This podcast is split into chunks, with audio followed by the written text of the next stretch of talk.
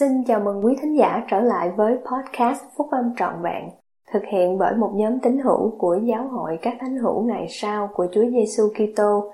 Chúng tôi xin được chia sẻ cùng quý vị các nguyên tắc phúc âm giúp chúng ta có một cuộc sống hạnh phúc từ những bài viết đăng trong các tạp chí của giáo hội, phát hành định kỳ vào mỗi tháng.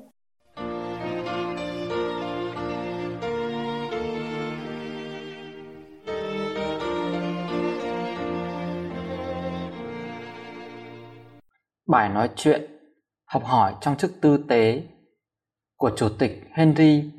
Eyring, đệ nhất cố vấn trong đệ nhất Chủ tịch đoàn, trong phiên họp chức tư tế.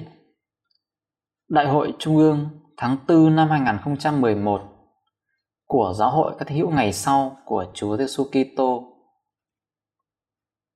Nếu các anh em siêng năng và biết vâng lời trong chức tư tế thì kho tàng hiểu biết thuộc linh sẽ trút xuống các anh em.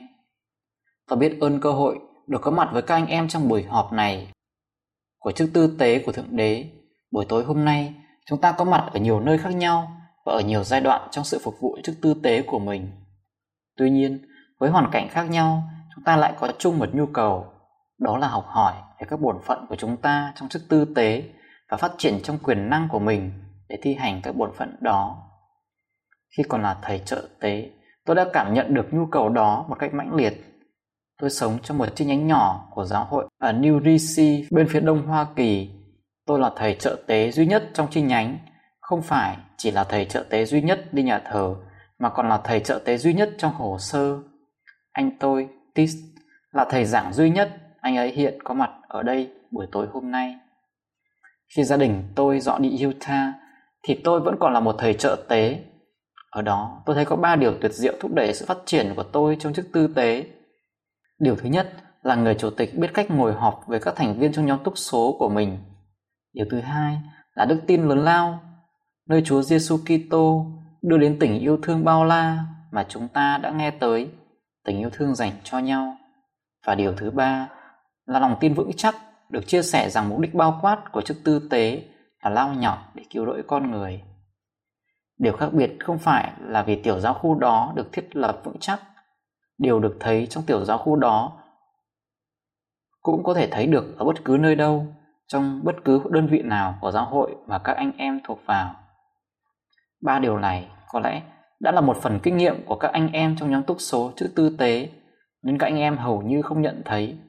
Đối với những người khác, các anh em có thể không cảm thấy nhu cầu cần phát triển, nên những giúp đỡ này có thể không thấy được. Dù thế nào đi nữa, thì tôi cũng cầu nguyện rằng Thánh Linh sẽ giúp tôi làm cho ba điều này được rõ ràng và hấp dẫn đối với các anh em. Mục đích của tôi khi nói về ba điều giúp đỡ để phát triển trong chức tư tế đó là khuyến khích các anh em quý trọng và sử dụng ba điều đó.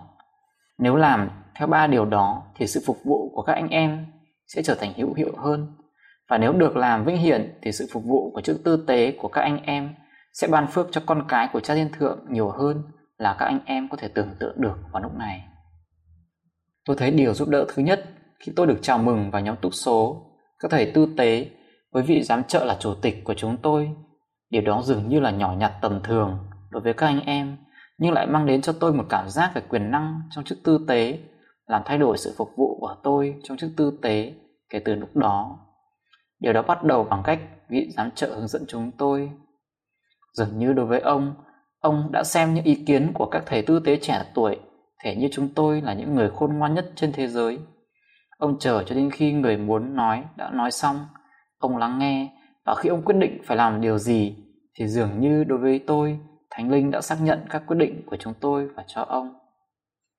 Bây giờ tôi nhận biết rằng tôi đã cảm thấy được ý nghĩa của câu thánh thư khi ghi rằng người chủ tịch ngồi họp với các thành viên trong nhóm túc số của mình. Và nhiều năm về sau, khi tôi là giám trợ ở nhóm túc số các thầy tư tế của mình, cả họ và tôi đều được giảng dạy bởi điều tôi đã học được khi còn là thầy tư tế trẻ tuổi. hai mươi năm sau, với tư cách là giám trợ, tôi đã có cơ hội để thấy được hiệu quả của một hội đồng, không phải chỉ trong nhà hội không thôi, mà còn ở trên núi nữa. Trong một sinh hoạt vào ngày thứ bảy, đêm đó, một thành viên trong nhóm túc số của chúng tôi đã bị lạc trong rừng. Chúng tôi biết rằng em ấy đi một mình và không có quần áo ấm, thức ăn hay nơi trú ngụ. Chúng tôi đã tìm kiếm em ấy nhưng không thành công. Tôi nhớ là chúng tôi, nhóm đúc số các thầy tư tế và tôi, đã cùng nhau cầu nguyện và rồi tôi yêu cầu mỗi người nói. Tôi chăm chú lắng nghe và dường như đối với tôi, các thành viên trong nhóm túc số cũng lắng nghe nhau. Sau một lát, chúng tôi đều có cảm giác bình an. Tôi cảm thấy rằng em thành viên đang lạc trong rừng được an toàn, khô ráo ở một nơi nào đó. Tôi thấy rõ điều gì nhóm túc số cần phải làm và không nên làm khi những người tìm ra em ấy mô tả nơi em ấy đã đi đến trong rừng để được an toàn, thì tôi cảm thấy tôi đã nhận ra chỗ đó. Đối với tôi, phép lạ lớn hơn là thấy được đức tin nơi Chúa Giêsu Kitô của một hội đồng chức tư tế đoàn kết đã mang đến sự mặc khải cho người có những chìa khóa của chức tư tế. Ngày đó, chúng tôi đều tăng trưởng trong quyền năng của chức tư tế. Chìa khóa thứ nhì để việc học hỏi được gia tăng là tình yêu thương lẫn nhau có được từ đức tin lớn lao. Tôi không chắc rằng điều nào đến trước, nhưng dường như luôn luôn có tình yêu thương lẫn đức tin bất cứ khi nào có việc học hỏi quan trọng và nhanh chóng trong chức tư tế. Joseph Smith đã dạy điều đó cho chúng ta qua tấm gương của ông. Vào thời kỳ ban đầu của giáo hội, trong gian kỳ này, ông đã nhận được một lệnh truyền từ Thượng Đế phải xây đắp sức mạnh trong chức tư tế. Ông phải lập ra trường học cho những người nắm giữ chức tư tế. Chúa đặt ra điều kiện là phải có tình yêu thương lẫn nhau ở giữa những người giảng dạy và những người được giảng dạy. Đây là những lời của Chúa về việc lập ra một nơi học hỏi của chức tư tế và về những người học hỏi trong chức tư tế. Hãy tự tổ chức, hãy thiết lập một ngôi nhà học hỏi, một ngôi nhà trật tự. Hãy chỉ định một thầy giảng trong số các ngươi và tất cả mọi người không được phát ngôn cùng một lúc, nhưng mỗi lần chỉ một người được nói và tất cả mọi người phải lắng nghe người đó nói, để khi tất cả đều đã nói thì nhờ mọi người mà tất cả có thể được gây dựng và để mọi người đều có thể được đặc ân ngang nhau. Chúa đang mô tả điều chúng ta đã thấy là sức mạnh của một hội đồng hoặc lớp chức tư tế để mang đến sự mặc khải bởi Thánh Linh. Sự mặc khải là cách duy nhất chúng ta có thể tiến đến việc biết rằng Chúa Giêsu là Đấng Kitô. Tự tin lớn lao đó là bậc thang đầu tiên mà chúng ta bước lên để học hỏi các nguyên tắc phúc âm. Trong tiết tám mươi tám của sách Giáo lý và Giao ước, trong các câu một trăm hai mươi ba và một trăm hai mươi tư, Chúa đã nhấn mạnh đến tình yêu thương lẫn nhau và không bới móc lỗi lầm của nhau. Mỗi người theo học trường chức tư tế do vị tiên tri của Chúa thiết lập bằng cách lập một giao ước và giơ tay lên để được làm bạn và làm người anh em trong sợi dây ràng buộc của tình thương yêu. Ngày nay, chúng ta không tuân theo lối thực hành đó, nhưng bất cứ nơi nào tôi thấy được việc học hỏi đặc biệt trong chức tư tế thì đều có những mối ràng buộc yêu thương đó. Một lần nữa, tôi đã thấy mối ràng buộc yêu thương đó là nguyên nhân và kết quả của việc học hỏi các lẽ thật phúc âm. Tình yêu thương mời Đức Thánh Linh hiện diện để xác nhận lẽ thật, và niềm vui của việc học hỏi có lẽ thật thiêng liêng tạo ra tình yêu thương trong lòng của những người đã chia sẻ kinh nghiệm học hỏi đó. Điều ngược lại thì cũng đúng. Mối bất hòa hoặc lòng ganh tị ngăn chặn khả năng của Đức Thánh Linh để giảng dạy chúng ta và khả năng của chúng ta để nhận được ánh sáng và lẽ thật. Và trong những cảm nghĩ thất vọng luôn luôn đi kèm theo mầm mống bất hòa và bới móc nhiều hơn ở giữa những người trông mong một kinh nghiệm học hỏi mà không nhận được. Đối với tôi, khi những người nắm giữ chức tư tế cùng nhau học tập tốt thì dường như luôn luôn có được những người giải hòa tuyệt diệu ở giữa họ. Các anh em thấy sự hòa giải đó trong các lớp và trong các hội đồng chức tư tế. Đó là ân tứ để giúp cho người ta thấy được điểm chung khi họ có quan điểm khác nhau. Đó là ân tứ của người giải hòa để giúp cho người ta thấy điều mà một người nào khác nói ra là để đóng góp hơn là để sửa chỉnh. Với đầy đủ tình yêu thương thanh khiết của Đấng Kitô và một ước muốn làm cho người hòa giải, thì trong hội đồng và trong các lớp học chức tư tế có thể có được tình đoàn kết. Cần phải có lòng kiên nhẫn và tính khiêm nhường. Nhưng tôi đã thấy điều đó xảy ra ngay cả khi có các vấn đề khó khăn và những người trong hội đồng hoặc lớp học đến từ nhiều trình độ khác nhau. Trong việc đưa ra những quyết định trong các nhóm túc số, các tiêu chuẩn đạo đức cao do Chúa đề ra cho những người nắm giữ chức tư tế đều có thể đạt được. Có thể có đức tin và tình yêu thương lớn lao mà không có mối bất hòa. Đây là điều Chúa đòi hỏi khi Ngài tán thành các quyết định của chúng ta. Và mọi quyết định của bất cứ nhóm túc số nào trong các nhóm túc số này cũng phải được toàn nhóm đó đồng thanh thỏa thuận, nghĩa là mọi thành viên trong mỗi nhóm túc số phải đồng ý với những quyết định trong nhóm, để cho những quyết định của họ cũng có uy quyền hay giá trị như quyết định của nhóm túc số kia. Điều giúp đỡ thứ ba để học hỏi trong chức tư tế đến với lòng tin chắc được chia sẻ về lý do Chúa ban phước cùng tin cậy chúng ta để nắm giữ và sử dụng chức tư tế của Ngài. Lòng tin chắc này là sự lao nhọc để cứu rỗi con người. Lòng tin chắc được chia sẻ này mang đến tình đoàn kết trong các nhóm túc số. Chúng ta có thể bắt đầu học hỏi về điều này từ câu chuyện trong Thánh Thư về việc chúng ta là các con trai linh hồn đã chuẩn bị như thế nào trước khi sinh ra để có được vinh dự hiếm có này là nắm giữ chức tư tế. Chúa đã phán về những người được ban cho sự tin cậy về chức tư tế cao quý trong cuộc sống này. Ngay cả trước khi họ sinh ra, họ cùng với nhiều người khác đã nhận được các bài học đầu tiên trong thế giới linh hồn và được chuẩn bị để xuống thế gian vào kỳ định của Chúa, để lao nhọc trong vườn nho của Ngài, ngõ hầu cứu rỗi linh hồn con người. Trong chức tư tế, chúng ta chia sẻ bổn phận thiêng liêng để lao nhọc về linh hồn con người. Chúng ta cần phải làm nhiều hơn là chỉ học hỏi về bổn phận của mình. Chúng ta phải hiểu thấu bổn phận đó để không một đòi hỏi nào về các nỗ lực trong thời niên thiếu của chúng ta và những thử thách đến với tuổi tác mà có thể mang chúng ta ra xa khỏi mục đích đó. Cách đây không lâu, tôi đến thăm một thầy tư tế thượng phẩm tại nhà của ông. Ông không còn có thể đi đến các buổi họp của nhóm túc số chúng tôi được nữa. Ông sống một mình. Người vợ xinh đẹp của ông đã qua đời và con cái của ông sống ở xa. Thời gian và bệnh tật giới hạn khả năng phục vụ của ông. Ông vẫn còn tập tạ để có thể giữ được chút sức khỏe có thời đã từng sung mãn. Khi tôi vào nhà ông, ông đứng dậy chào tôi với cái khung để viện đi. Ông mời tôi ngồi trên cái ghế gần ông. Chúng tôi nói chuyện về mối kết giao vui vẻ của mình trong chức tư tế. Rồi với cảm xúc mãnh liệt, ông nói với tôi, tại sao tôi vẫn còn sống đây? Tại sao tôi vẫn còn ở đây? Tôi không thể làm được gì cả. Tôi nói với ông rằng ông đang giúp đỡ tôi. Ông đã nâng đỡ tôi với đức tin và tình yêu thương của ông. Ngay cả trong cuộc viếng thăm ngắn ngủi của chúng tôi, ông cũng làm cho tôi muốn làm người tốt hơn.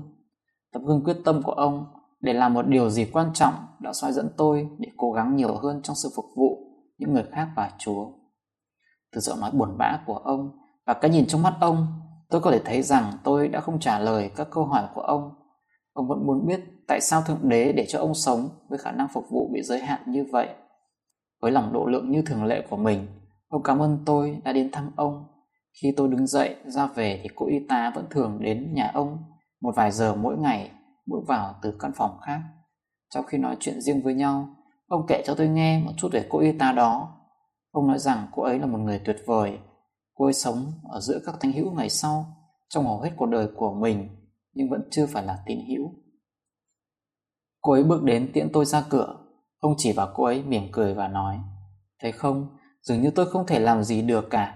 Tôi đã cố gắng làm cho cô ấy được làm phép báp têm vào giáo hội mà cũng không thành công nữa. Cô ấy mỉm cười với tôi và ông. Tôi bước ra ngoài và đi về phía nhà mình. Bấy giờ tôi nhận thấy rằng những câu trả lời cho các câu hỏi của ông đã được gieo vào lòng ông từ lâu rồi. Người thầy thượng phẩm dũng cảm đó đang cố gắng làm bổn phận đã được giảng dạy cho ông qua nhiều thập niên trong chức tư tế.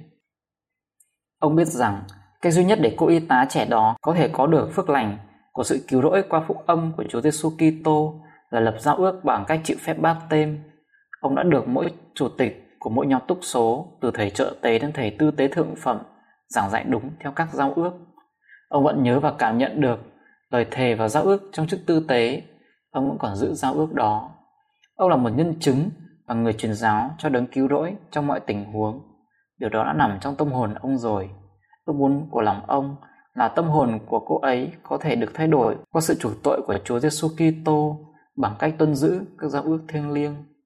Thời gian của ông trong trường học của chức tư tế trong cuộc sống này khá ngắn ngủi so với thời vĩnh cửu. Nhưng cho dù trong khoảng thời gian ngắn đó, ông cũng đã nắm vững các bài học vĩnh cửu. Bất cứ lúc nào Chúa gọi, ông cũng sẽ mang theo mình các bài học có giá trị vĩnh cửu. Không những các anh em tha thiết học các bài học của chức tư tế của mình trong cuộc sống này, mà các anh em còn phải lạc quan về điều có thể thực hiện được nữa. Trong tâm trí mình, một vài người chúng ta có thể giới hạn khả năng học hỏi điều mà Chúa đã để ra cho chúng ta trong sự phục vụ Ngài. Vào đầu thập niên năm một nghìn tám trăm bốn mươi, một thanh niên nọ rời ngôi làng nhỏ của mình ở xứ Wales, nghe nói về các sứ đồ của Thượng Đế và gia nhập vào vương quốc của Thượng Đế trên thế gian. anh ta đi thuyền với các thánh hữu đến châu Mỹ và đánh xe kéo ngang qua các cánh đồng. Anh ta ở trong đoàn xe đi theo sau Brigham Young đến thung lũng này. Sự phục vụ của chức tư tế của anh ta gồm có việc dọn dẹp và đào xới đất cho một nông trại. Anh ta bán nông trại với giá rẻ để đi truyền giáo cho Chúa cho vùng sa mạc này, mà nay là Nevada, để trông coi cừu. Từ đó anh ta được kêu gọi đi truyền giáo một lần nữa ngang qua đại dương đến chính ngôi làng nơi anh ta đã bỏ đi trong cảnh nghèo khó để nói theo Chúa. Từ đầu đến cuối, anh ta đã tìm ra cách để học hỏi với các anh em trong chức tư tế.